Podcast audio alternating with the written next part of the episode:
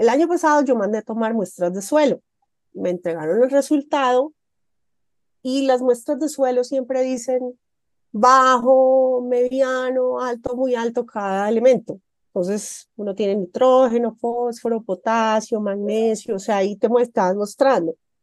Y normalmente, pues a mí todos pues, me salían un poquito desbalanceados. Al principio, pues todo en bajo y tocaba fertilizar porque uno creía, no, este suelo no tiene el nutriente, toca fertilizar. Pero yo, imagínate, yo vengo desde el 2020 usando este modelo. Entonces yo el año pasado dije, no, yo tengo miedo que esto ya esté desgastado y de verdad sí que fertilizar y yo toda fresca. Entonces, ya mandamos a tomar las muestras de suelo cuando el resultado me dio que todo estaba disponible. Entonces, y estaba alto y muy alto.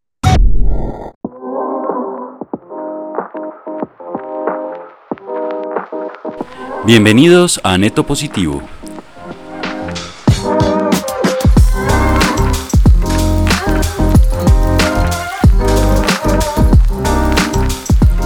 podcast donde hablamos con personas de distintas profesiones y nacionalidades sobre temas de actualidad relacionados con el medio ambiente. Acompáñanos.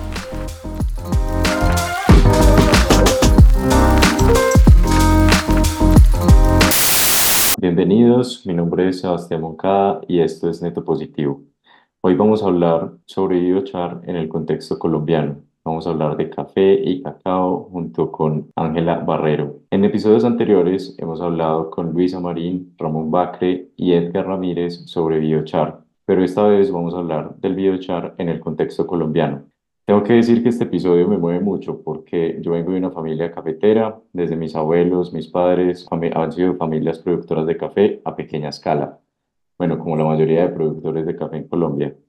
Agradezco de antemano a Luisa Marín, a quien entrevistamos en el podcast a finales del año pasado y quien nos puso en contacto con Ángela. Ángela, bienvenida a Neto Positivo. Hola Sebastián, estoy agradecida de esta invitación, de este reconocimiento de nuestro trabajo. Muy feliz. Gracias, nosotros también estamos muy felices de tenerte. Gracias por aceptar la invitación. Ángela, quiero empezar por preguntarte eh, tú tienes una finca en el Quindío, digamos que lo que vamos a hablar hoy, hoy todo sucede alrededor de una finca en el Quindío. ¿Dónde estás en este momento? Bueno, en este momento estoy en Bogotá. Eh, estoy planeando un viaje que haré a, a California en la reunión internacional de, del biochar. Voy invitada, no voy de conferencista, sino como de embajadora del biochar para pequeños productores. Mi sueño es lograr que esto se, se democratice, porque algunas industrias ya han llegado al biochar, pero son grandes industrias que hacen inversiones pues muy grandes en tecnología y esto no se ha, no se ha adoptado como a la, a la velocidad que, que uno esperaría porque tiene tantos beneficios. Entonces, allá voy a estar llevando la bandera de Colombia, de los cafeteros colombianos y de que hay otra forma de, de cultivar la tierra. Genial, bueno, muchos éxitos. Y hemos mencionado varias veces la palabra biochar. Hablemos brevemente de qué se trata el biochar para las personas que llegan nuevas a este tema. Bueno, el biochar es es el carbón vegetal eh, el carbón que usamos para el asado es un, tipo de biochar. se produce bajo dos condiciones, digamos, muy específicas para que tenga alta calidad. Y esto es que se haga en una temperatura superior a 300 grados para ah, efectos de, la gente que hace biochar artesanalmente. Y ya para biochares industrializados a 700 grados. Eh, entonces requiere el calor, una temperatura estable y eh, requiere también que sea en ausencia de oxígeno. Entonces esas dos características hacen que se forme un material poroso, eh, durable como en el tiempo y, y que permita hacer digamos, ese biochar tiene unas características tan grandes que los científicos pues lo han estudiado. O sea, tú pones Google biochar y eso te sale pues hojas y hojas y hojas de estudios. Se usa como enmienda de suelo, se usa como filtrante, se usa para remediar suelos contaminados porque él es como un imán. Eh, y bueno, digamos, como mi experiencia personal ha sido como enmienda de suelo. Entonces, en esa finca del Quindío, que era finca de mi familia y que pues ya se había decidido venderla porque pues la verdad la finca no tenía café, pero nosotros estamos entre 1100 y 1300 metros de altura. Entonces, lo que todos nos decían, pues ya la finca estaba muy desgastada y renovarle el café no valía la pena porque entre comillas el cambio climático hacía que ya no se pudiera sembrar café. Eh, se intentó sembrar cacao, pero pues realmente por mal manejo nuestro, porque desconocíamos ese cultivo, entonces pagamos la primiparada. Entonces, pues la finca habíamos como decidido, pues la familia había decidido venderla y yo entro como después de una desilusión, desilusión de trabajo, no, sé si crisis de la mediana edad o qué sea, pero yo me metí a aprender como y a ver qué se podía hacer, que me gusta mucho el café y me gusta mucho mi familia eh, dedicada al campo, esa familia bonita donde uno va y los visitaba, pues donde yo crecí viendo eso y pues me, como que me rompía el corazón pensar de que, de que esas fincas tan bonitas que eran cafeteras van a pasar a ser hoteles o un chalet ahí y que ya, pues no sé, es tanto trabajo de los abuelos. Y era básicamente porque ya no era rentable la finca, pues ya no estaba siendo rentable con el sistema de producción que traían. Sí, entonces ya el café no daba, sembrábamos plátano, no daba, sembramos cacao, no solo no daba. Entonces ya era como, no, ya no se le puede meter más plata porque esto no da. Bueno, ahorita vamos a volver a ese tema. Yo quiero, pues no quiero empezar este episodio sin hacer un pequeño, un pequeño, digamos, eh, reconocer un poco la situación en la que estamos en este momento en, en Colombia y es que estamos en, este episodio lo estamos grabando a finales de enero eh, y estamos viviendo una situación, bueno, tenemos un fenómeno del niño, pero ese fenómeno del niño está generando junto con el cambio climático que eh, hoy tengamos una gran cantidad de incendios en el país. En Bogotá, donde tú estás en este momento, es una de las zonas más afectadas por, eh, por los incendios forestales. Eh, bueno, aunque casi todo el país está en alerta por, precisamente por eso, también, digamos, mi región, Antioquia, está también pasando por algo similar. Cuéntanos un poquito de eso, ¿cómo lo estás viendo tú? ¿Cómo, cómo estás viviendo eso? Bueno, pues el, el cambio climático llegó para quedarse y los, los agricultores tenemos que preparar nuestro suelo para enfrentar el clima que se está viniendo. Es decir, vienen temporadas de muchísimo calor, muchísimo calor, brutal el calor. O sea, yo estuve midiendo la temperatura en el suelo, en la finca mía, la que no tenía cobertura, y me marcaba 56 grados a las 10 de la mañana. Entonces eso es una temperatura, son como unos domos de calor que se, que se juntan ahí y te calientan ese suelo brutalmente. Entonces, si los, si los agricultores no preparamos ese suelo para ser resiliente, entonces primero llega el calor y luego de la nada llega la temporada de lluvias, que no llueve un poquito, sino que llueve y, y resulta que el suelo se va lavando. O sea, como que cuando llueve, por eso es que son esas avalanchas, porque el suelo ya no, no tiene cómo, cómo sostener el agua y se, y se erosiona, o sea, el suelo se lava. Entonces, por ejemplo, el biochar eh, en Estados Unidos, pues yo he seguido mucho leyendo el tema desde hace ya como 10, 5, 10 años.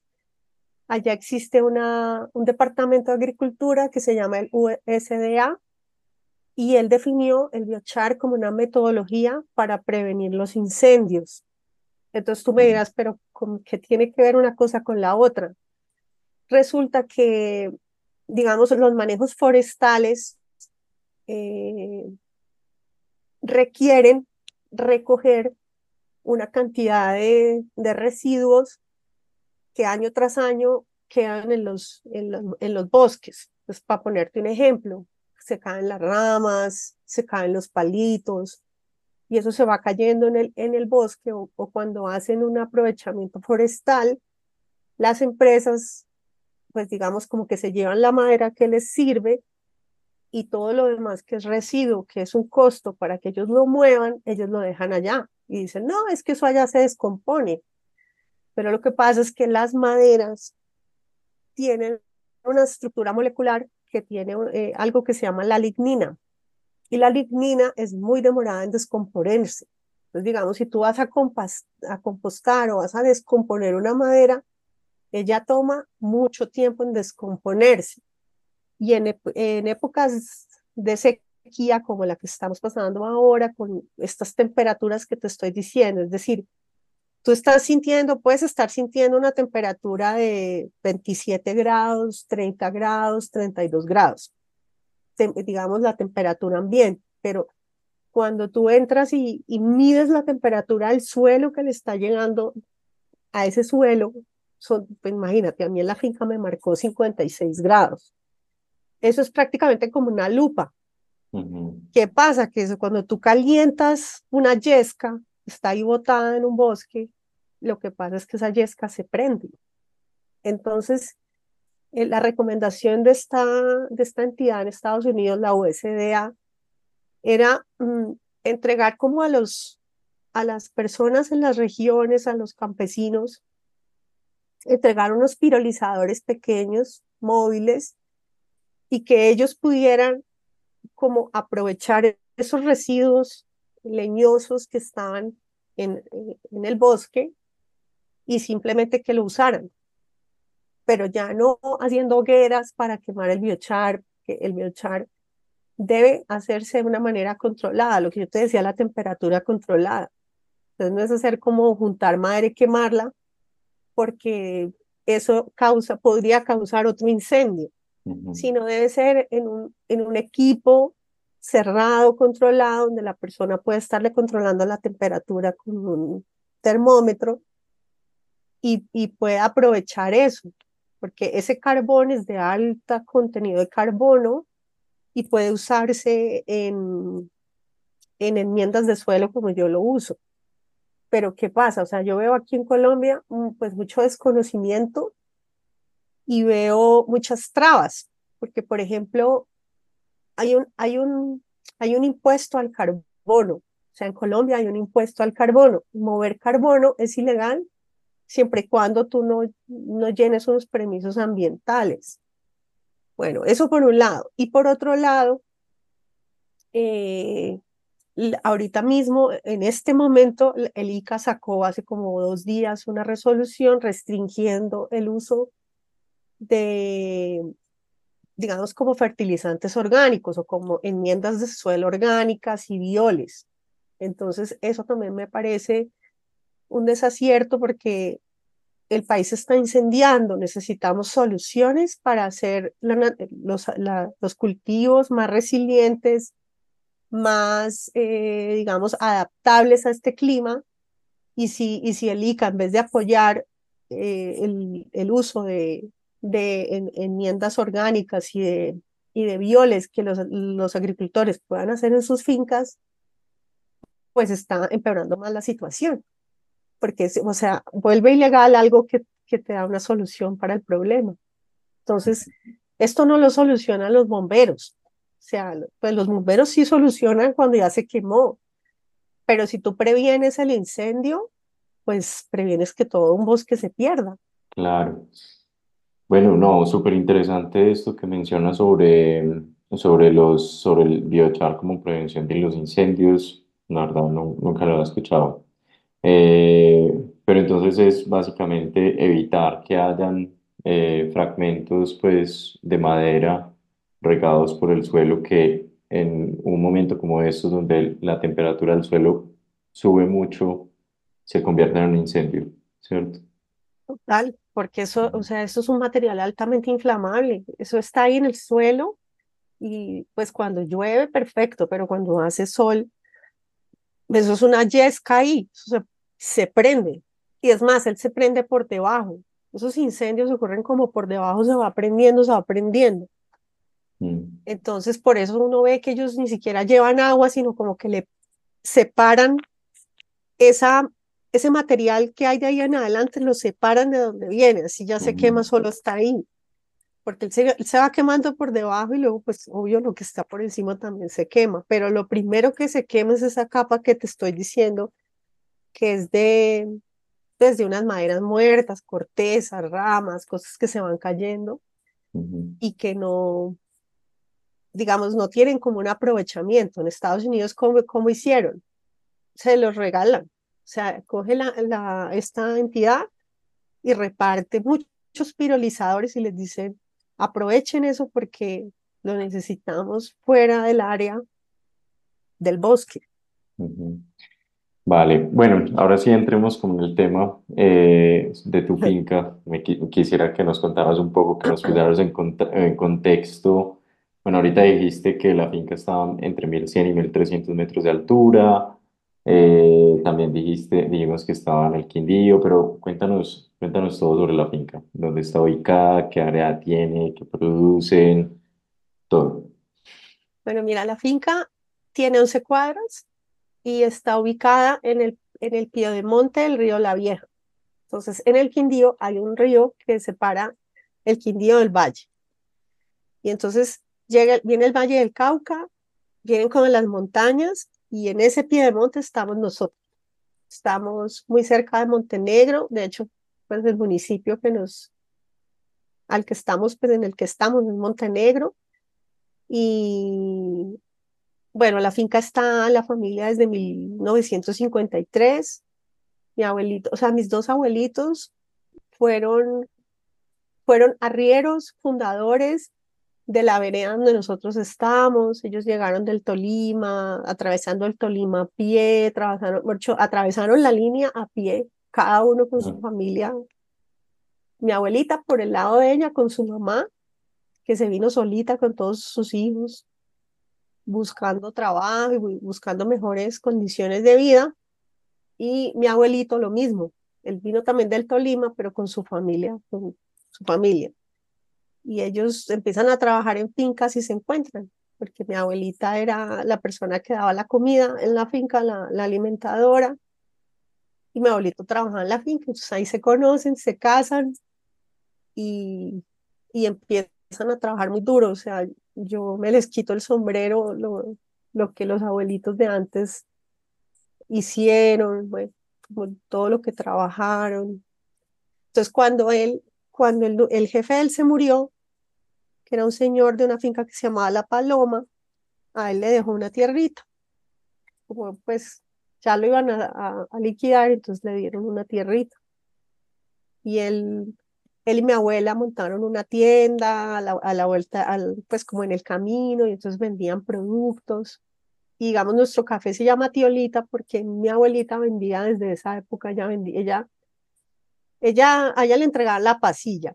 Entonces ella escogía la pasilla, la, la tostaba, la molía, la empacaba y la vendía en esa tiendita que ella tenía con mi abuelo.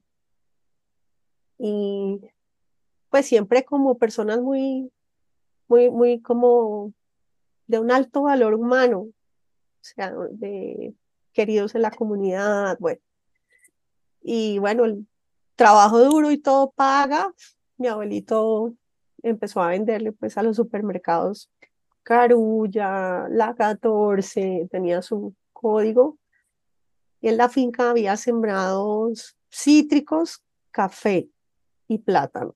Digamos, inicialmente, mi abuelito se muere, eso lo, lo empiezan como a manejar, bueno, se dividió como entre los tíos y nos, digamos que había tres tíos dedicados a la agricultura. De los tres tíos se murieron dos muy jóvenes Y digamos que eso para mí también fue duro, porque eh, es duro, es, la actividad del campo es muy dura. O sea, y, y nos queda el último tío que es el que trabaja conmigo, el que yo le digo que él es un patrimonio vivo, eh, que yo quisiera pues aprenderle la mitad de lo que él sabe.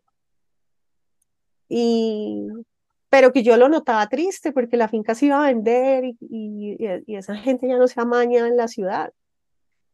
Entonces, nosotros empezamos con estos experimentos del biochar en el año 2020 yo entro a administrarlo también ese año porque ya ellos no podían moverse, o sea, ellos, ellos ya son mayores, pero se creen jóvenes y además lo son por su estilo de vida, la comida, bueno, en fin.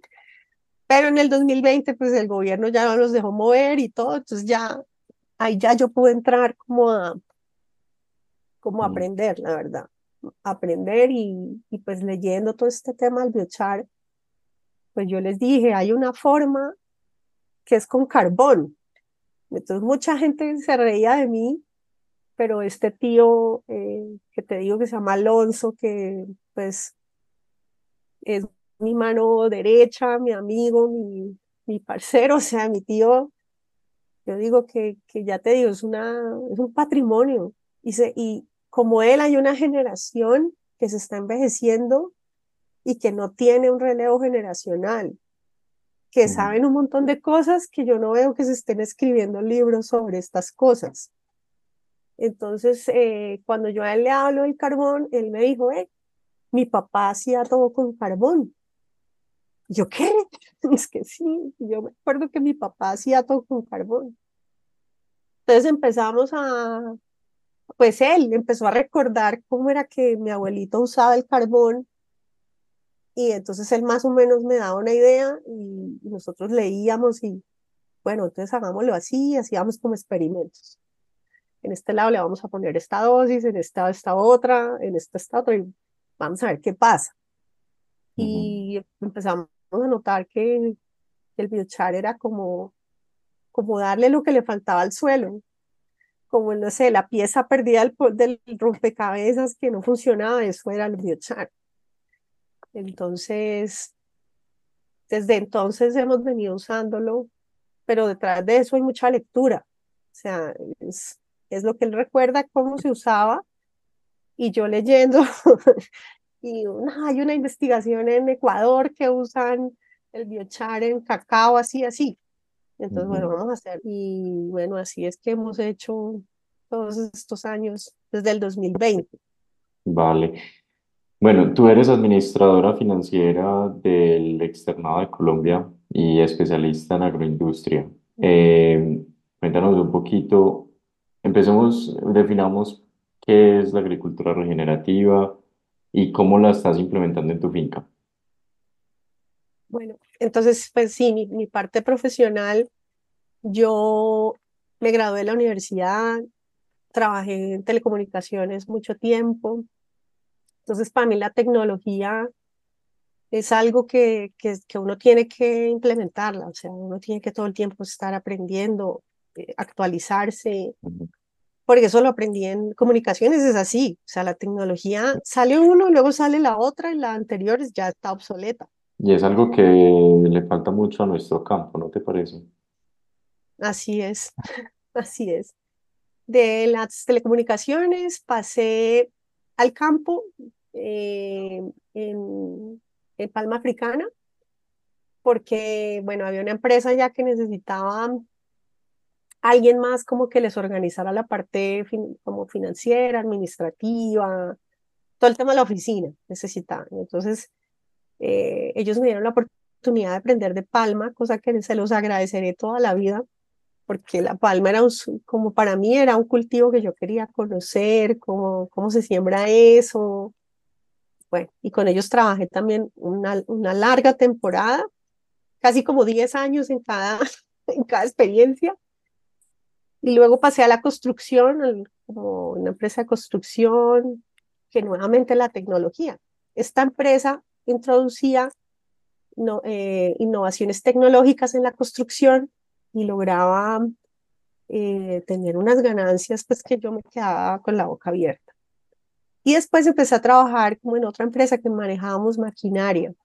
Y entonces ahí conocí soldadores, eh, o sea, muchas cosas de construcción. Entonces, bueno, entonces luego pues por la vida uno ya como que, uno como que ya entra en una edad que pues en mi caso yo quería trabajar en algo que, sin, que tuviera como un propósito. Ya como que todo resultaba muy aburrido.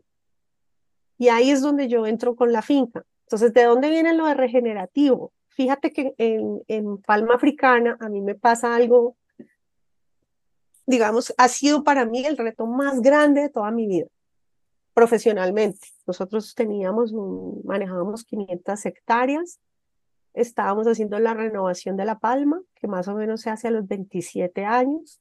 Como te puedes imaginar, una renovación de palma, eso es súper carísimo.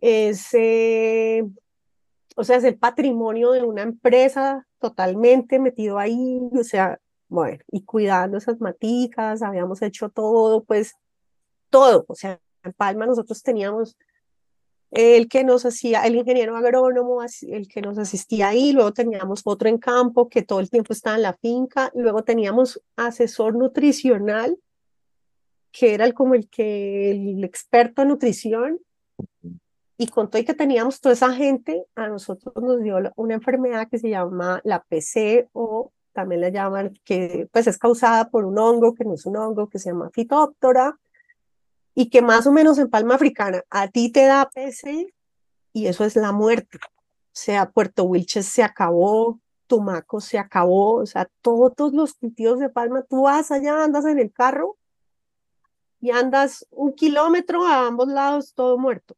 Mm. porque le dio PC. Mm.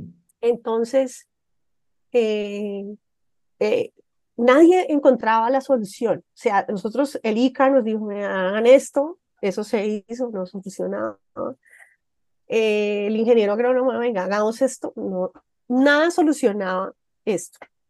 Entonces, como que en algún momento hablé con la, con la asesora nutricional que te digo que teníamos y le conté, mira, nos está pasando esto y estamos, o sea, se nos van a morir. O sea, yo, yo no sé, pero yo tengo una sensibilidad muy grande con, con la naturaleza y para mí que se muera un árbol es, o sea, no, no se puede morir, es como un niño, no se puede morir. Y entonces ella dijo, no, me voy ya para verlas. Entonces ella se vino, las miró y me dijo, lo que hay que hacer es esto y esto. Y entonces lo que, lo que había que hacer era tan bobo como aplique una enmienda orgánica, haga el drenaje del suelo, descompacte el suelo. O sea, mientras que todos los demás nos han dicho que el problema está arriba de las plantas, hágale cirugía, hágale no sé qué, ella nos dijo, si usted hace eso arriba, pero no mejora el suelo, usted no va a tener, o sea, no va, no va a haber solución. O sea, todo lo que usted haga es su plata perdida si usted no atiende el suelo y, y yo decía, bueno, hablamos con el jefe, el jefe dijo, no, pues hagámoslo porque eso no vale mucho. O sea, aparte de todo, la solución no valía mucho. Entonces nosotros hacemos esa solución, oye, y se mejoraron las palmas. O sea, se mejoró esa vaina. Entonces, a mí eso fue como, como para mí una cosa que me cambió la vida, porque siempre vivíamos quejándonos de que las, o sea, las enfermedades son de deficiencias nutricionales y las deficiencias nutricionales es porque uno no fertiliza. O digamos, eso es lo que a uno le dicen, eso. Mm, ahí hay una deficiencia nutricional y, y ya. Entonces aplique magnesio, aplique boro, aplique sí. Cuando no es un compuesto, entonces no, le faltó boro, no, le faltó sí.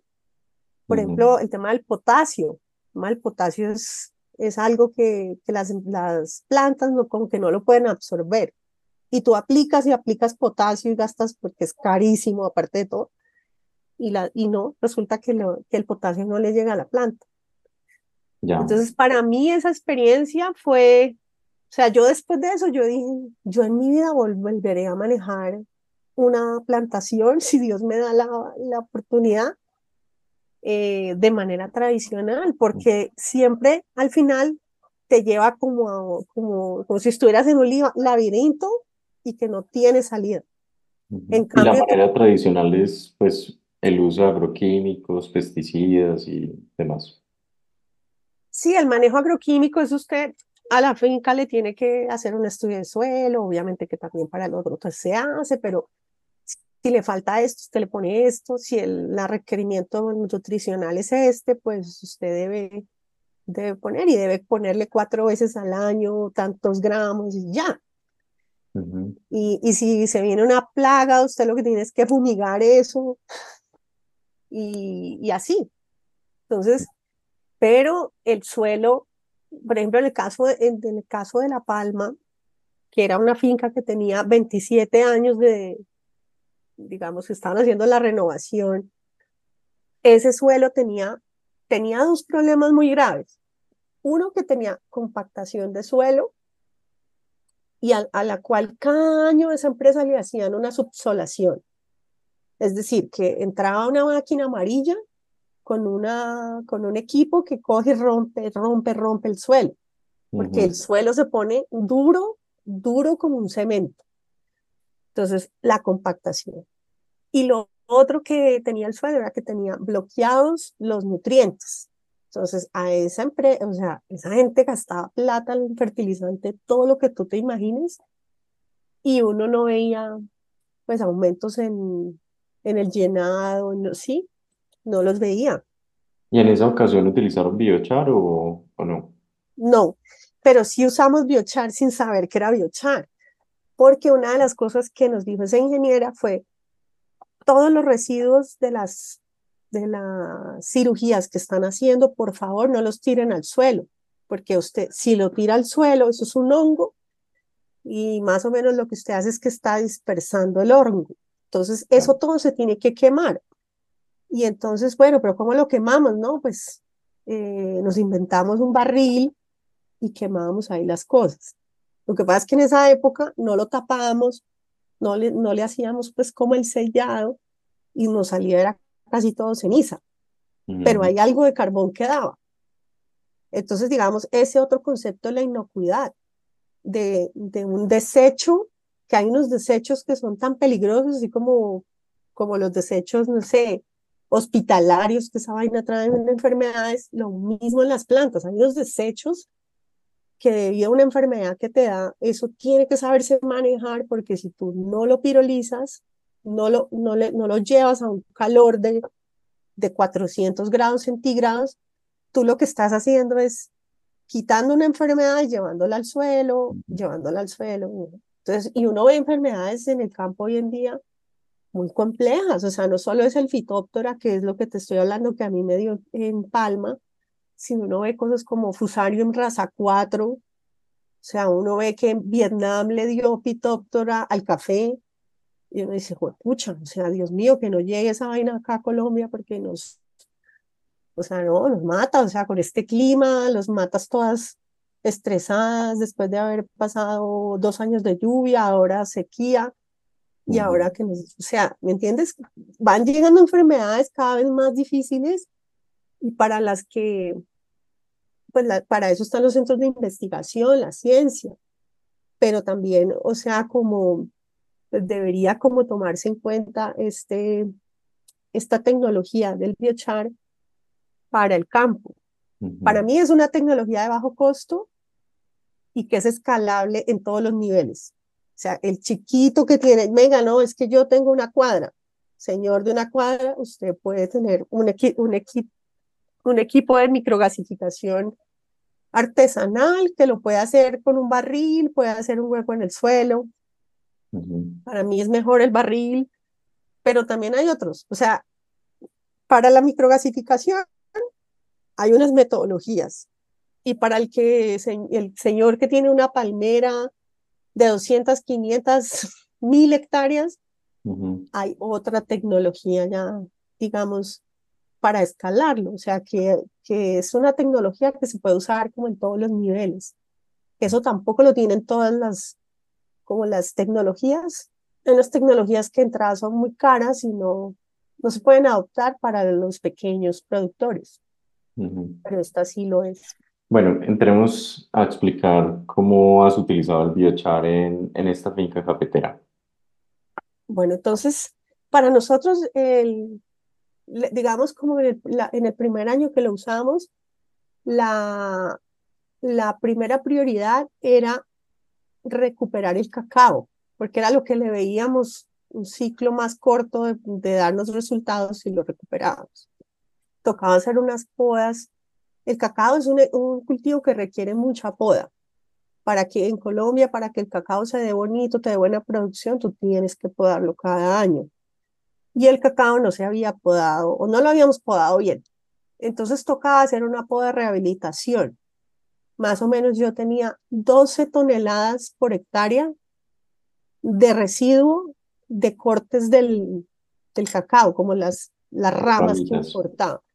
Y además el cacao está infectado con una enfermedad que se llama moniliasis y que, digamos que me acababa la producción. Es decir, yo tenía producción, pero toda se me perdía. Entonces, el primer desafío era hacer esa poda y nosotros dijimos, bueno, vamos a pirolizar el residuo porque, o sea, eso más o menos era lleno de ramas y nosotros las teníamos que recoger y como disponer en un sitio juntas para que pues no estuvieran ahí dispersas, la gente no se cayera, no me dañara los, las guadañas, pues tocaba guardarlas y entonces dijimos, bueno, en un barril hicimos un pirolizador que bueno, me gustaría que de pronto tú lo publiques la foto, cómo es, yo te la mando y, y simplemente íbamos moviendo el equipo por el cultivo, eh, procesando como ese residuo. Y después ese residuo, ese biochar que salía, lo aplicábamos como enmienda. En ese momento no lo activamos, no le hicimos nada, sino que era como la única forma más presupuestal que teníamos para nutrir las plantas de alguna manera. Entonces se les puso, digamos, ese fue el primer año. Ya en el siguiente año empezamos a usarlo pues dijimos, ve esto, puso el cacao bonito, generaba unas floraciones. Después de poner biochar venía la floración. Entonces, al siguiente año empezamos a usarlo en café. Perdón, antes de que sigamos con el café, sí, eh, me pareció muy interesante.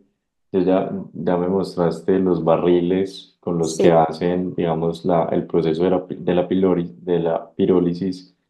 Eh, y me pareció es muy artesanal y es muy, digamos que parece algo que se podría implementar fácilmente en cualquier finca.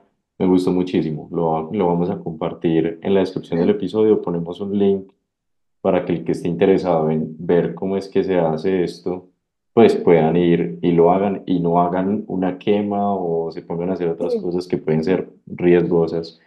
Eh, pero bueno, era el paréntesis. Sí, y de hecho el equipo tiene historia también, es muy lindo, porque yo había estado leyendo sobre el biochar y en mi pueblo, en el Quindío, allá en Montenegro, hay un, hay un señor que es un genio. O sea, el señor es realmente un genio y él es el que arregla las máquinas cuando uno se le daña, no, que se me dañó la máquina esculpadora, él va cuando, por ejemplo, uno no consigue ya repuestos para esas máquinas, él tiene un torno, hace el repuesto, o sea, él te soluciona, el señor es un genio. Y entonces yo me rendía con él y le dije, mira, yo quiero hacer esto y esto. Entonces yo le mostré un equipo, ¿ya? Pero entonces él, él me dijo, no me muestre nada, dígame qué es lo que quiere. Y entonces yo le dije, necesito hacer eso. Entonces dijo, no, eso es una olla a presión. Usted necesita hacer una olla a presión porque la madera tiene gas entonces le hacemos una fuma, o sea, como una chimenea para que salga el, gas, pero eso lo vamos a sellar para que usted aproveche mejor la ausencia del oxígeno. Y lo vamos a prender por aquí, no sé qué. Y entonces ese fue el diseño, el diseño de Horacio Mesa, el, el genio inventor de la finca. Y empezamos como con él a hacer varios prototipos. Hemos venido haciendo prototipos. Y digamos, yo estuve un tiempo muy desgastada buscando de alguna manera que él pudiera patentar eso. Pero, o sea, el estudio de la patente y todo eso es tan caro, la verdad, eh, porque nosotros hemos hecho todos los estudios del prototipo. O sea, hay un prototipo que tiene patas, el primero que hicimos no tenía patas. Y la idea del equipo que es que sea muy fácil de cargar, que una persona se lo, o sea, hasta yo lo puedo cargar, o sea, que no sea tan pesado y que tú lo puedas llevar en la, en la finca, por ejemplo, en el caso de la mía, que está en ladera, en montaña, así, que tú puedas coger y, y bajarlo hasta rodadito, así con cuidado uno lo va bajando, chon, llegó abajo en la, a la montaña y tú quemaste ahí el biochar, lo usaste y luego vuelves a subir el, el equipo rodadito por la montaña hacia arriba. Y así no tienes que estar desplazando pues toda la biomasa y después el biochar de arriba para abajo, sino que imagino que en el mismo lote donde hiciste la pirólisis, ahí mismo lo aplicas, ¿o qué? Exacto. Entonces lo que vamos, a veces sí empacamos, lo, lo que hacemos, digamos, posterior a la pirólisis, entonces se hace la pirólisis, luego de la pirólisis sale el carbón, lo pasamos por un, un té microbiano que preparamos también en la finca y lo almacenamos. Entonces él se guarda y como él se ha mojado y se ha llenado de, de, de esos microorganismos, entonces él ya después cuando tú lo vas a usar, él ya está, como decir, ya está como activado, no, no está, no está pues solo, solo como biochar. Sí, es como una, hacen como una mezcla y esa mezcla es la que aplican también tenemos un videito de eso, también lo, lo publicamos en el, sí. en el link. Sí, gracias. Entonces, eh, nosotros eh, lo empacamos y a veces el lugar donde se necesita no es el lugar donde se está pirolizando, entonces lo que movemos es el biochar, pero es que, mira, para darte como una proporción, la proporción biomasa-biochar es de 4 a 1. Entonces, de 40 kilos de biomasa, de maderas, que yo saco puras maderas de las, de las hojas del café, de las... La soca del café, ¿qué es? Es la renovación del café, es ese, es ese árbol todo que va así con la raíz y que uno se lo saca y uno no sabe qué hacer con eso. O sea, la soca es cortar básicamente el árbol bajito, bueno, hay muchos tipos de socas, pero es como cortar el árbol bajito y, y ese árbol completo pues es el que pirolizan y luego de ahí del que cortaron vuelve a surgir, digamos, un nuevo árbol. Así es. Entonces, sí, que creo que en, en Centroamérica le dicen la ñoca, me parece que así, le dicen. Entonces, ese, ese, esa madera, para mucha gente en las fincas, yo no, no sé qué hacer con tanta leña. Entonces, no, mejor dicho, usted tiene ahí un abono perdiéndose. Es una maravilla. Las cortadas de los, del cacao, por ejemplo, estas podas que te digo, que son 12 toneladas al año por hectárea. Entonces tú tienes, al, al, año tienes 12 toneladas eh, de basura que en la relación 4 a 1 son 3 toneladas de biochar. Que para una, una hectárea, por ejemplo, de, de, de cacao, si tú aplicas, o sea, si coges esas 12 toneladas de residuo las conviertes en biochar, te quedan tres toneladas. Esas tres toneladas las aplicas en tu parcela de cacao. Eh, la relación es por cada, por cada cuadra, de, por cada hectárea de cacao hay mil plantas. Entonces aplicas 300 gramos, digo 3 kilos por planta, ahí ya tienes tus tres toneladas, fertilizaste, al menos ya tienes una de las fertilizaciones del año. Entonces eso es mucho ahorro.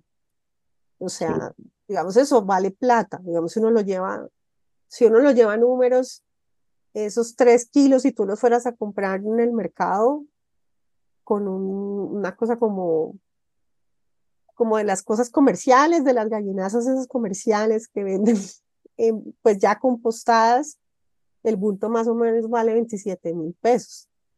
Entonces uno hace cuentas y uno dice, yo puedo hacer mis propios pues insumos.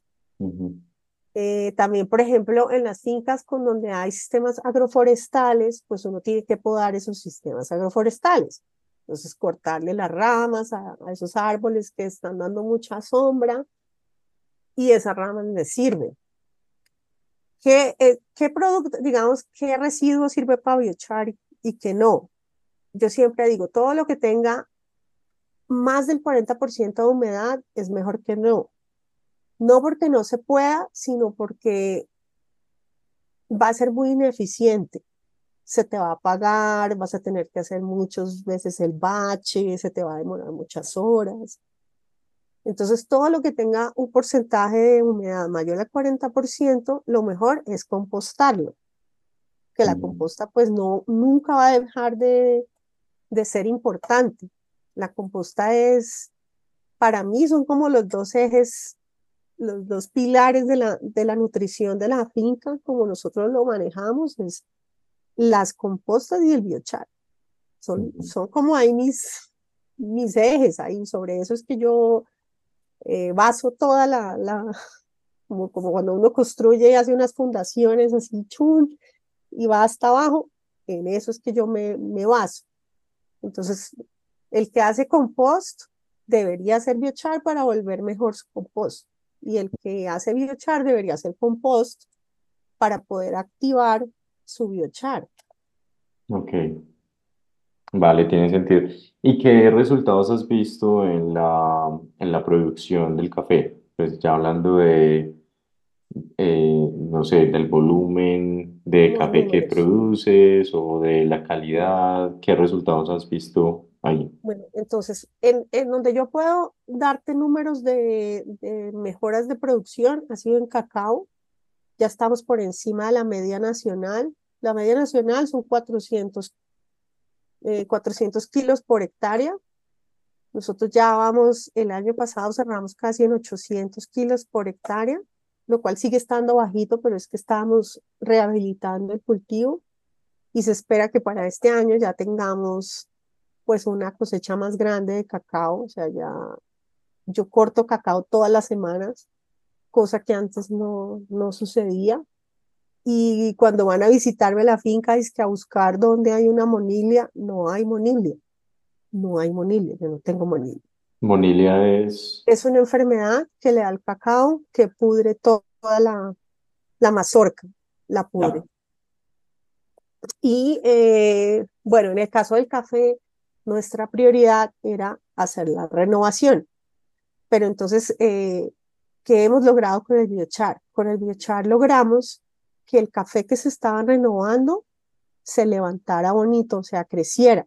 Yo inclusive sembré con biochar sin el sistema tradicional. O sea, el sistema, el sistema convencional de agricultura que de, de café que te dice, que tú siembras con una dosis de urea y DAPA. Entonces tú tienes que ponerle urea y DAPA y al huequito y poner tu matica y luego tienes que hacer unas aplicaciones al año para mantener bien a tu matica.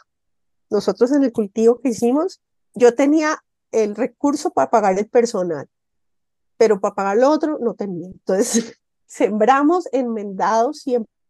O sea, en ese hueco donde uno va a poner la chapolita ahí, la, el, el arbolito, en vez de ponerle urea nosotros le pusimos 100% una enmienda hecha con biochar. Mm. Y, los resultados fueron pues asombrosos, asombrosos. Y luego nos pasó que los, los lotes que ya no esperábamos producción, porque eso era un chamisero ahí, pobrecitos, eh, de pronto empezaron a ponerse verdes hicimos un experimento en un lote y yo le dije, tío, pues si no sirve, pues ahí nos queda en el suelo el, el carbón y pues servirá para otra cosa que sembremos. Se lo pusimos eh, a árboles ya muy, muy mayores, pero eran unos árboles de nueve años de, que eran unos borbones. Y de pronto... Para el contexto estamos hablando sobre café Sí, El café más o menos ya se considera que a los cinco años hay que soquearlo o renovarlo porque ya no es tan productivo. Y lo que estás diciendo, estos árboles ya tenían nueve años. Sí, nueve años. Y entonces a mí la gente me decía, no, usted, usted está botando la plata, usted está loca, no sé qué.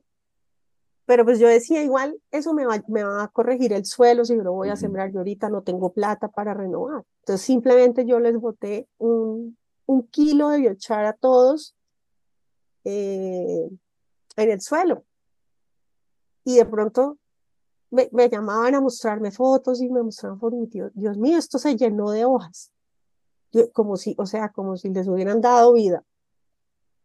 Y entonces ya luego esos árboles los podamos, ya los organizamos. Y eso era pues, o sea, tuve, tuviste ver el video. Eso es lleno, o sea, unos ramilletes llenos de café y, y pues con unos costos muy razonables. Sí. Bueno, yo creo que todo esto que hemos hablado nos lleva un poquito al, al tema económico, pero me gustaría pues como, como que quede súper claro. Digamos, en términos económicos, entonces, pues por lo que hemos hablado, digamos, en, en la siembra has visto ahorros porque no estás gastando en urea, en los, en los abonos que haces eh, anualmente también estás viendo ahorros. Pongámoslo como en, no sé, en términos súper claros, cuál es, digamos, eh, la comparación con una finca que utilice fertilizantes agroquímicos. Y no sé si en este momento, por ejemplo, si en este momento tu finca es 100%, eh, digamos, no dependes para nada de agroquímicos o lo sigues utilizando. Párale bola, o sea, la finca tiene 11 cuadras. Entonces, en unos lotes dimos manejo regenerativo, orgánico, y en, la, y en los otros mi tío dijo, no, pues todavía no nos metamos tanto, y yo pues le creí porque pues todo el mundo a mí me lo decía, Ángela, no, eso es una locura, uno se mete con eso y la producción se le cae, no sé qué, pero yo igual ya estaba en el fondo, o sea, yo tenía una ventaja y es que más bajo no podíamos caer, que pues ya la finca en realidad era, era un chamisero, o sea, eso era esqueléticas las plantas, entonces ya estaban muy desgastadas. Entonces lo que yo hice como varias, yo creo que uno en la vida también tiene que correr riesgos y yo como había visto este tema en el en la palma africana que nos había, se nos había solucionado de una manera. Entonces, por ejemplo, un, un, una hectárea de café sembrarla, en estos días sacaron unos costos, vale un valor cercano a 17 millones de pesos. La soca vale 9. Digamos, esos son, esos son cifras que no lo digo yo, esos, esos son cifras ya, pues, que hasta son públicas. Yo te las puedo mandar si quieres. Y, y eh, nosotros para, para sembrarlo solo sacábamos los costos del personal, que eran los mismos, o sea, es la misma cosa. Tú, o sea, tengas un manejo, un, manejo con, como tradicional o el otro, igual la siembra es la siembra. Tú tienes el mismo costo del hollado, el hoyo es lo mismo, el árbol es lo mismo, la mano de obra para que lo siembre. O sea, esos costos son lo mismo, pero ¿qué había yo notado el, año anterior a, haber sembrado con biochar? Sembramos un loto que hoy en día lo perdimos todo. O sea, lo perdimos casi el 100%. Y ese lote empezó con muchos problemas. Por ejemplo, el primer año que lo sembramos le dio mucha gotera. Gotera es una enfermedad que son como, como si tuvieran goticas las hojas y por ahí se vuelve cafecito y como que se va pudriendo la hoja. Eh, teníamos muchos reprocesos. Sembrábamos, tú, sembrábamos mil plantas y de las mil a las, al mes se habían muerto 300. Entonces tocaba volver a la, al siguiente mes, tocaba volver a sembrar las 300 que se murieron y las otras y así. Eh, entonces, cuando, cuando nosotros empezamos a trabajar con biochar, pues ya no teníamos los costos de insumos, porque los insumos los hacíamos en la finca, y de pronto yo empiezo a ver que no hay reprocesos. Entonces, tú, yo siempre compraba 300 más porque pues iban a morir. Y cuando empezamos a ver, tío, y este mes, no, mi hija no se murió ninguna, no se murió ninguna, no se lo puedo creer, no. Y, yo me fui a ver eso, eh, no, o sea, al mes siguiente me fui a verlo, pues porque no lo podía creer, que tú hayas sembrado el, año anterior un lote y que todo le dio eso y este no. Y notábamos que no le dio gotera. Entonces yo le dije, no, vamos a sembrar en el lote donde sí nos dio gotera el año pasado, vamos a sembrar enmendado a ver si era el, el problema era el, como el suelo, de pronto que el suelo era diferente y que este estaba mejor que el otro. Y no se murió Mm. O sea, yo te digo, yo sembré geisha, yo sembré café primero para hacer el experimento, pero al ver que esto funcionaba también, yo ahí me eché al agua y sembré geisha. Que a mí todo el mundo me había dicho, geisha a 1100, eso no se puede hacer, usted va a perder su plata, eso ahí no. Y Geisha es una variedad de café, me imagino. geisha es una variedad de café, entonces, entonces yo, digamos, de siembras que hemos hecho, hemos ido, venido renovando, pero nos arriesgamos con soca. ¿Por qué? Porque, digamos, primero aplicamos estas máticas viejas, les aplicamos y ellas se reverdecieron y todo. Entonces, yo pienso que todo este manejo regenerativo y, y, de biochar sí requiere una asistencia técnica muy especial. O sea, esto tiene que venir de la mano con, con que los ingenieros agrónomos se especialicen, o sea, porque yo al principio cuando, cuando empecé esto en el 2000, a buscar quién me ayudara con la parte técnica fue muy difícil. Entonces, eh, ah, yo tenía un mentor que se llama José María Lombana, que es como el pionero en Colombia con biochar, o sea, el señor es ya un señor mayor, pero su mente joven, así como la tortuga de Nemo, que, tiene 100 años y está joven, eh, así es ese señor, es una cosa impresionante, que por cierto, yo también te voy a mandar un video de él que yo le grabé, y entonces él me dijo, mira, este lote que ya has venido recuperando con biochar, vas a, a hacerle una cosecha especial. Y entonces, y era un lote, ese lote tenía 14 años. 14 años. Entonces él me dijo, vas a sacarle esta cosecha este año, que va a salir poquita porque el árbol está envejecido, pero le sacamos esta cosecha y lo vas a renovar. Se le vas a hacer una sopa de 30 centímetros. Que lo mismo, trae todo el mundo, pero ¿cómo le van a meter una sopa a un árbol de 14 años? Perfecto. O sea, hoy en día ese lote está hermoso, ya, ya me va a dar producción este año. Pero lo más increíble fue que el, el año que te digo que él se rejuveneció y que esta persona vino y lo miró, el ingeniero, él le midió los grados BRICS. Él como que empezó a medir grados BRICS en toda la finca. La teoría de él es que los Perdón, insectos... definamos ese grados BRICS, ¿qué significa? Bueno, el grado BRIC es como el nivel de, de, como de azúcar que la planta ha, ha movilizado desde el suelo al, al, fruto, a la hoja. O sea, el, el grado BRIC se puede medir sobre hojas y sobre frutos. Uh -huh. Y es muy importante, digamos, se usa mucho para en el momento de la cosecha ver en qué momento la, el café tiene como su máximo grado, porque ahí es cuando él va a entregarte los mejores sabores, por así decirlo, y perfil de taza, interesante. Entonces Pero estamos hablando de calidad, pues de la calidad del café. Es de calidad, ajá, de, de buenas tazas, por así decir. Entonces él me midió los grados BRICS, pero de hoja. Y me dijo, mira, este café ya tiene 12 grados BRICS en hoja. Y yo decía, ¿y esto qué es? Entonces luego él me llevaba otro lote que no le habíamos hecho el manejo y me marcaba 7 grados BRICS, la hoja.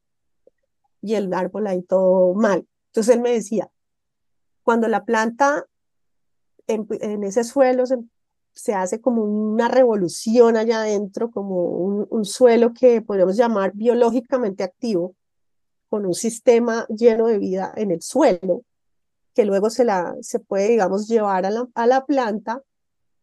Eh, ese suelo le moviliza a la planta para que ella tome el azúcar.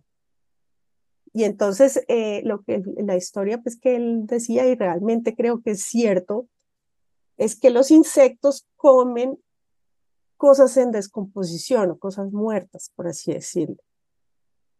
Y entonces, cuando un insecto, su estómago va a comerse una hoja, una hoja de un, de un árbol que tiene un grado brick muy alto, o cuando un insecto entra a picarte una fruta que tiene un grado brick muy alto, esa, esa, primero que esa hoja y esa fruta tienen como una cera natural, uh -huh. que el mismo árbol se la da. Y, y, que no es digestible, o sea, que ellos se la van a tratar de comer y no, no se la pueden comer. Entonces, a esos árboles no solo que no, no se enferman porque están súper sanos, que no se enferman, sino que además los insectos no se los pueden comer. O sea, Mm, eso es una vaina que a mí me voló la mente. O sea, yo, yo eso no sabía. Yo, pero ¿cómo, es que un insecto no se puede comer esto? Sí, no, no vas a tener problema. Y así fue. Nosotros por dos años, yo nunca fumigué para la broca. Pues los años que hizo, hizo mucho, mucha humedad, me mantuve con un nivel de humedad, con unos hongos, y entonces a mí no me daba broca. La decía, broca también, pues para que demos contexto, es, es otro, otra es enfermedad otra de un plaga. que Esa da. es una plaga. Sí, ese no es, no es una enfermedad, sino es una plaga que lo que hace es un insecto chiquitico que se mete como por el ombliguito del café, entra, se lo come y pone huevos.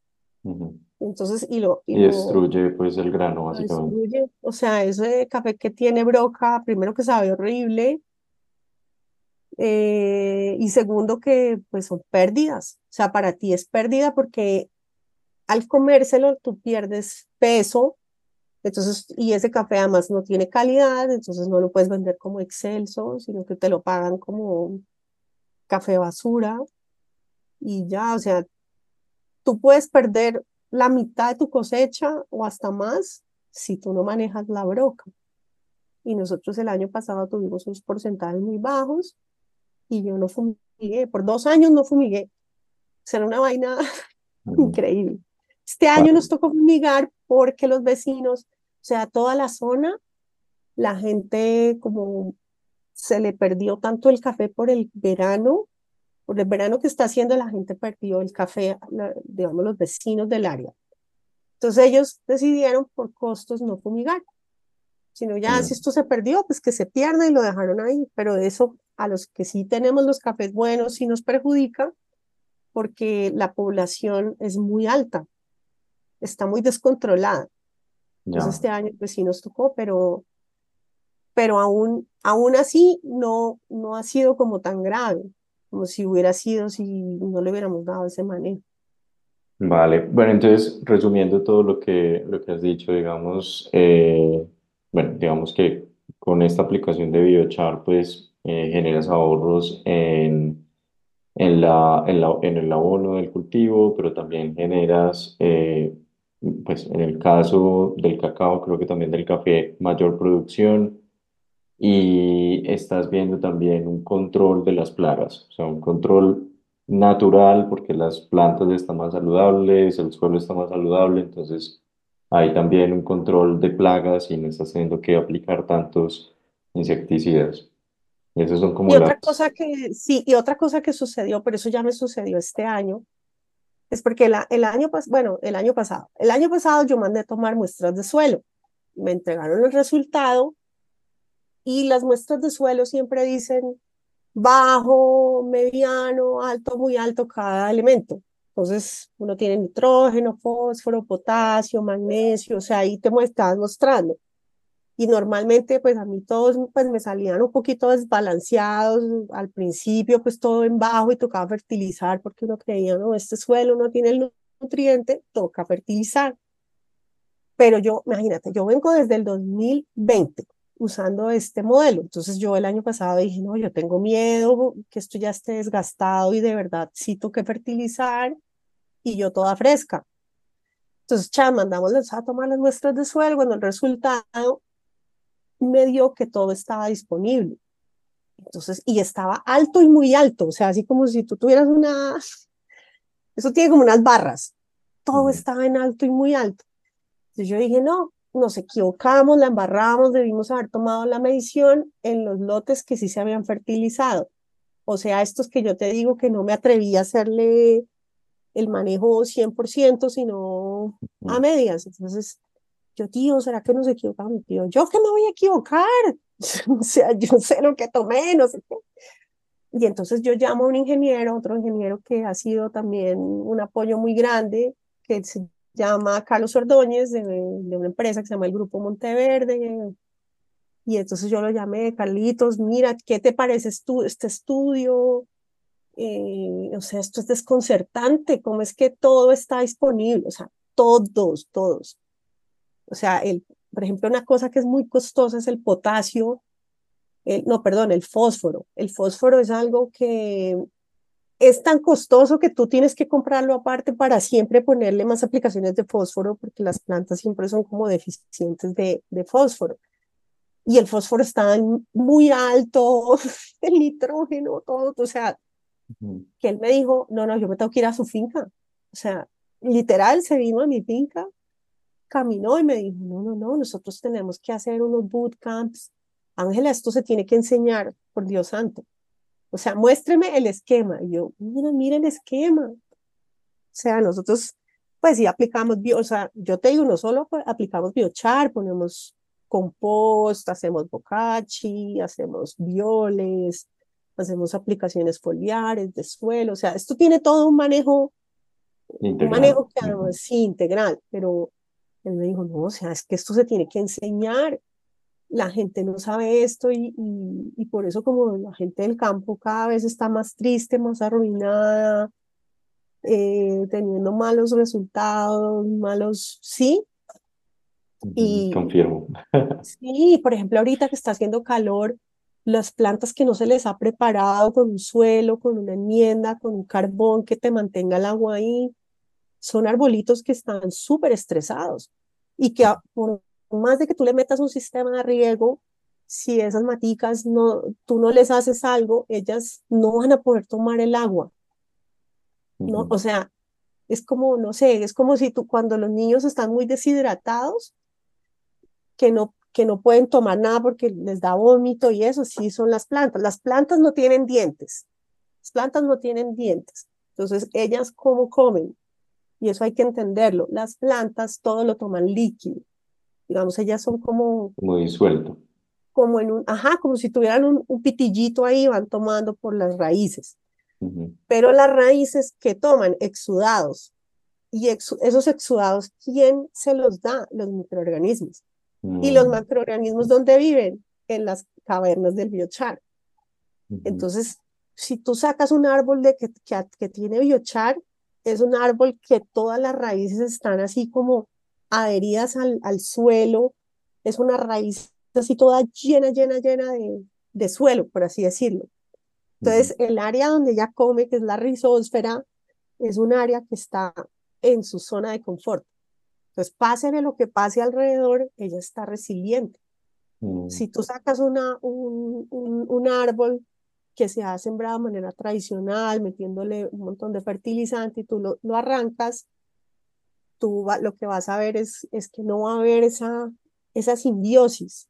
O sea, porque así como arriba tú ves como una vegetación, abajo hay una vida eh, que, es, que es maravillosa y es desconocida que es todo, todo esta, todo esta, estos microbios y que estos microbios traen unos hongos y que estos hongos matan los otros hongos.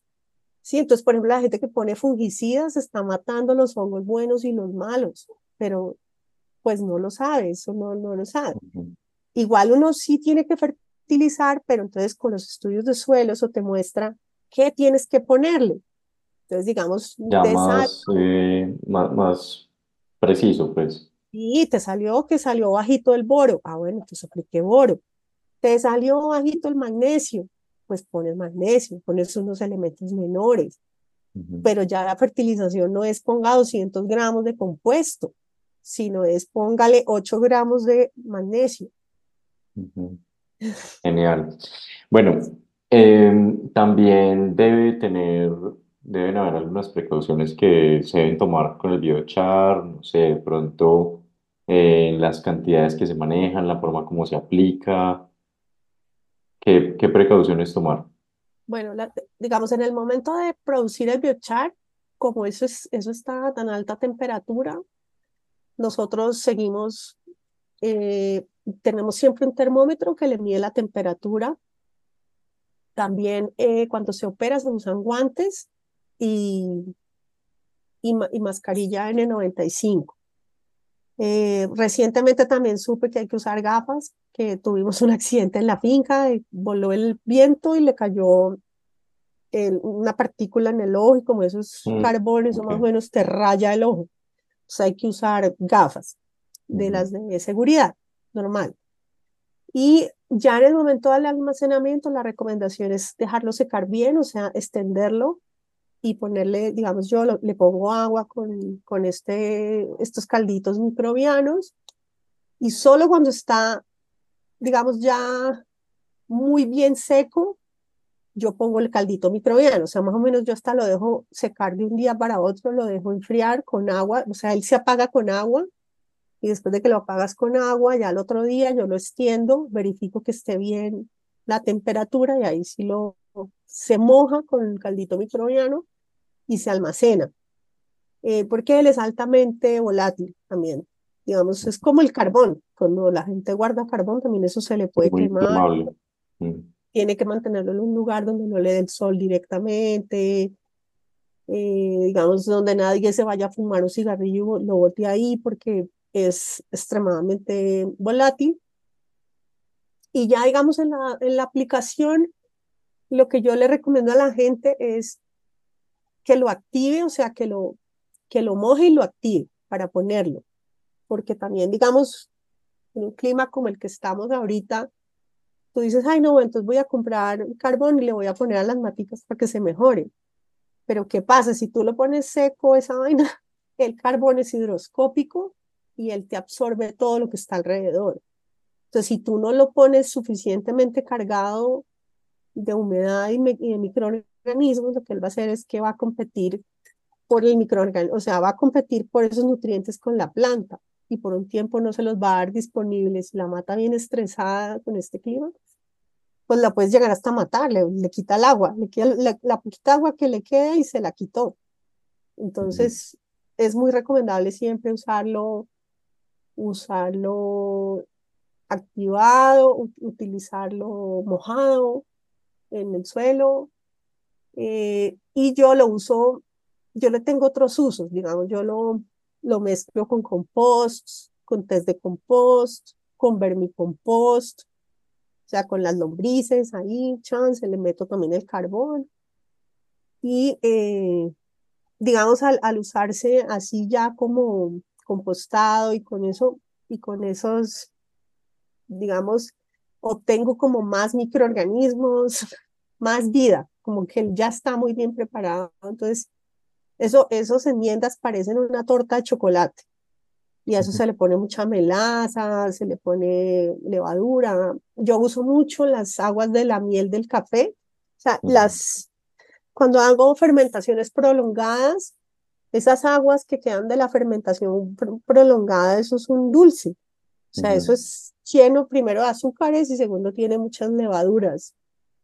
Eh, y entonces yo uso esas aguas para alimentar los violes que yo uso, para mojarlos con, digamos, el compost. Yo lo mojo con agua residual y de esa manera pues yo no estoy contaminando fuentes de agua, yo estoy usando mis residuos. O sea, no estoy gastando más agua para mojar ahí o para hacer un viol, sino que se recicla todo lo que tenemos. Genial. Bueno, ¿y cuál es el futuro de la producción agrícola en tu finca o qué prácticas nuevas te gustaría implementar o dónde te quieres enfocar en los próximos años a nivel profesional? No sé qué nos quieras contar en este, en este punto. Pues la, la finca ya es, estimamos que, que este año ya terminemos la renovación, o sea, porque al año pasado teníamos la mitad, pero con el trabajo que hemos hecho el año pasado y este ya casi la vamos a tener al 100% renovada en unos microlotes muy especiales, o sea, de un manejo, o sea, este manejo sostenible a mí me ha dado primero una, una calidad de café, pues que yo nunca la, soñé, o sea, yo uno miraba esos cultivos y parece como de esos cultivos súper costosos, eh, súper guau. O sea, yo ya, mis cafés ya están marcando 87 puntos en nivel inicial. O sea, sin ningún proceso. Y haciéndole el proceso con fermentaciones, ya he tenido cafés marcándome 88, 89 puntos. Entonces, ¿qué sigue? Nosotros tenemos que mejorar este tema ya de las fermentaciones, pero en café porque por muchos años nos volvimos expertos en fermentar biomasas. Eh, y, pero, eh, digamos, ahora en el café hemos tenido una clientela demasiado hermosa, o sea, yo los amo porque eh, nos apoyaron como en este camino, ¿no? comprándonos siempre el café. Eh, hemos tenido ahora, ya nos visitan a la finca y nos, a mí me compran el cacao y el café como si fuera orgánico, sin yo tener certificación orgánica. O sea, mi certificación, ¿qué es? En cacao que me midieron el cadmio y marcó 0,02, o sea, un nivel muy bajo de cadmio. Eh, y en el caso del café, la gente va y mira el proceso como tal, todo esto en la enmienda y todo, y, o sea, son sorprendidos, son sorprendidos y uno ve una calidad en taza, no sé cómo explicarte, es un café demasiado rico.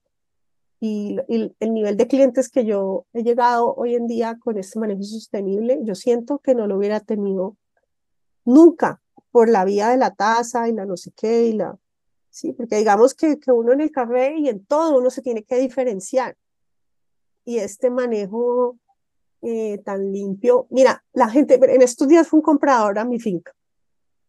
Y el día que llegó, él vio, el señor, yo no sabía que era ornitólogo. Yo no sabía eso, o sea, él fue. Entonces fue a ver como el proceso para comprar el café cuando empezó. Ahí está un, y empezó a nombrarme pues como los, los pájaros y vio como 10 pájaros de diferentes, o sea, los vio ahí en un momentico. Y luego cuando bajamos a la compostera, vio dos armadillos ahí, ¿no? Entonces decía, no, esto, esto es hermoso, esto, bueno, ya me hizo el pedido. Entonces uno no tiene ni que buscar clientes. Uno como que chun le llegan porque de verdad todo esto es tan limpio que, que ha devuelto a la finca una vida entonces es como mi suelo se volvió biológicamente activo. Tengo un sistema vivo que trae más vida. Entonces trae, eh, bueno, un año al principio que sí me trajo muchos roedores, pero por ejemplo ahorita se ven águilas y ellas vienen y chun, se comen el, vienen y se comen el ratoncito y se lo llevan. Y entonces ya es como que ah, otro día vimos un oso perezoso en la finca y nosotros, oh my God, o sea, esto, o sea, unos visitantes de lujo. Entonces la finca es otra, es una biodiversidad. Tengo al lado, yo soy vecina de dos, de dos bosques de Guadua. y, y yo digo, o sea, desconocemos la riqueza en la que vivimos rodeados. O sea, es que es el suelo, el suelo de ese Guadua toda la riqueza microbiológica que tiene. Eh, bueno, yo me siento muy feliz. Y, por, y este año vamos a hacer unos, unos bootcamps en la finca. Entonces, la idea es que yo me voy a Estados Unidos, ah, saco una certificación de biochar del IB eh, y vamos a hacer en la finca, esperamos hacer unos nueve o diez en el año ya tengo confirmada gente hasta de Hawái, o sea que ya me escribieron, no, nosotros queremos ir a aprender cómo se hace todo, y va a ser enseñarle a la gente lo que a uno nadie le enseña. Lo que a mí me tomó tres años de prueba y error, prueba y error, prueba y error. Venga, esto se hace así, y así se usa, y así lo aplíquelo para que no, pues no lo, lo vaya a aplicar mal y después decir, no, el biochar no sirve. El biochar sí sirve, pero hay que saberlo usar. Y también a la mitad de año voy a, voy a ser como conferencista de un, de un Congreso Nacional de Compostaje, que es internacional, de hecho, es un evento nacional, nacional internacional que se va a hacer en la Universidad del Quindío. Entonces, yo, yo siento que todo esto me ha traído, me ha abierto las puertas. También trabajo con una empresa de, de biotecnología que usa biochares en, el, digamos, como en, la, en, la, en el manejo de basuras. Entonces, imagínate, las basuras que se llevan a los, a los, eh, a los rellenos. A los rellenos sanitarios. Esas basuras de rellenos sanitarios se pueden manejar mediante pirólisis, sacar energía limpia o, o, gas de síntesis, o sea, bueno, lo que uno quiera. Y, y aparte de todo, te genera también biochar. y, y, uno creería, no, pero eso es solo basura orgánica. No, la inorgánica también. La única basura que no se puede pirolizar es la basura de, eh, nuclear, es la basura nuclear. De resto, toda se puede pirolizar.